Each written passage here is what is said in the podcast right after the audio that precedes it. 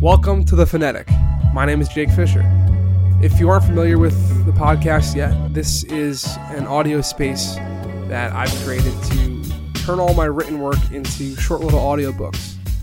In this day and age, a lot of people say they don't have too much time to read, so I figured it's a it's a wonderful opportunity to try something new and provide another medium for fans of my work and also just basketball in general to check out what I'm doing. So this week's episode, I spoke with Detroit Pistons guard Ish Smith about his winding NBA journey coming to a close in terms of financial security with a three-year, $18 million contract with the Pistons that he signed this summer. And we really focused on his living arrangements throughout the first six years of his career.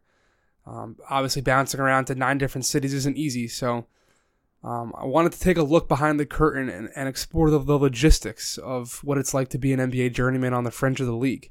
So, thank you for listening, and I hope you enjoy.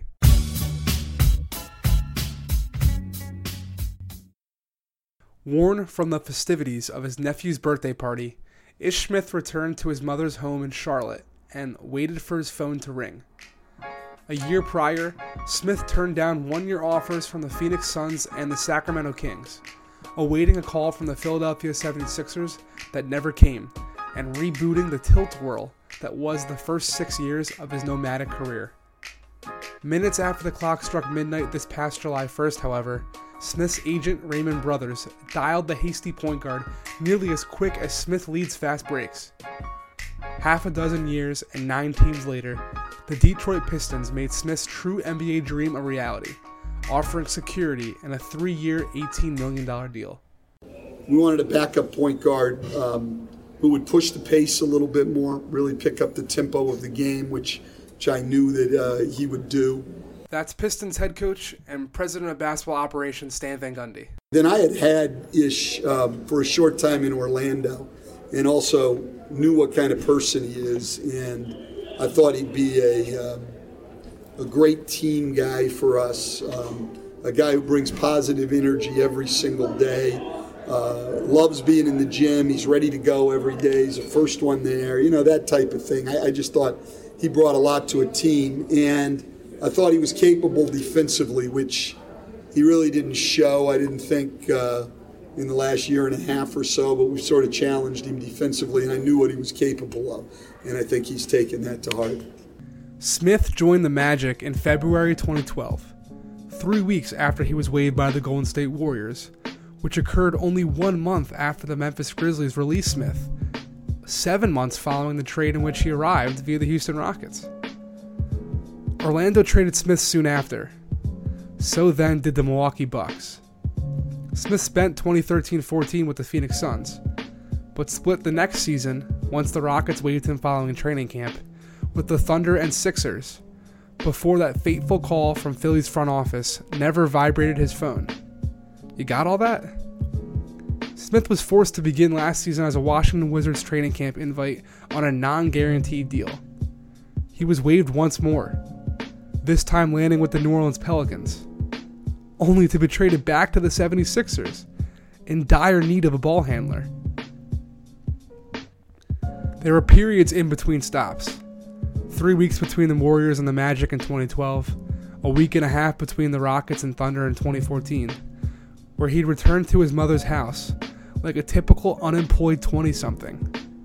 He'd dine on his siblings' fried chicken and mac and cheese, their mashed potatoes and corn, to cap off days in the gym, grinding before the next opportunity presented itself. Yeah, you know, I was living out of a suitcase for a long time, and uh, but you know, for the most part, you live out of a suitcase during the year. But uh, I guess mine was heightened a little bit more. He perfected his packing routine, sifting through his belongings and only stuffing essentials into his duffel bag. A collaboration followed each transaction, working with executives from his new teams on locating extended stay hotel rooms near the myriad practice facilities. Smith spent both of his stints with the Sixers at the Hilton Philadelphia on City Avenue, just a three minute walk from the team's former practice spot at the Philadelphia College of Osteopathic Medicine. He settled into a room merely hours after the 76ers first claimed him off waivers in February 2015. For me, I just wanted to lock in and get focused. I didn't want to worry about that other stuff. Um, the first time I was in, Philly, Yeah. and I wanted to. Uh, that was my first time really playing, so I wanted to lock in and really get a chance to really play. He thrived during those initial 25 games with Philadelphia, averaging 12.0 points and 6.1 assists during 27.1 minutes per night, burrowing his former worries and pressures into the recesses of his brain. The 14.7 points, 7.0 assists, and 4.3 rebounds Smith averaged during his 50 games in Sixers Blue last season truly solidified his first long term contract. Where do you begin? Uh, First, he's got such an infectious personality. He's really got charisma. That wonderful Australian accent is none other than the voice of the 76ers head coach Brett Brown, speaking to reporters before Detroit visited Philly for an October preseason game. And he's one of those guys that I've never been around, like moody, pl- moody people that, that have been consistent players. And his mood never changed. He just was so solid within himself and had a balance and a spirit and was happy. Just a wonderful teammate and just a real joy to coach. And then he had that pop. He had a bounce. He had a pace. Like a, you want to talk about speed? If he's got anything, he's got that. And so he came in here when we were searching for point guards. We were losing, and he gave us a, an injection when we needed it the most. And he gave us hope. And um, I'm thrilled that we had a role in, in, in letting the league reward him. Uh, we very much appreciated him while he was here. The Pistons, 4 and 2 as of this recording, are enjoying Smith's enthusiastic presence at the onset of the season. Van Gundy has elevated the 28 year old into the starting lineup in the wake of point guard Reggie Jackson's knee and thumb surgeries in early October. Says Pistons forward Tobias Harris. You know, he works his butt off, and obviously, you know, um, he's in a good position right now where he, he's starting for us, and we need him to be uh, productive, and he's done that, and uh, every night he brings it. Uh, so it's been a lot of fun playing with him, but he's doing a great job adjusting, especially to the new, new transition. Smith and fellow Detroit free agent acquisition Jon Leuer have joined Harris's luxury apartment complex in Birmingham, Michigan, an upscale Oakland County city 20 minutes south of the Pistons' current headquarters in Auburn Hills. Despite their new long term financial security, Leuer signed a four year, $41 million deal of his own in July. Neither purchased a home. A trade could always be lurking around the corner. Even the Pistons are looking to move to Little Caesars Arena in downtown Detroit by next season.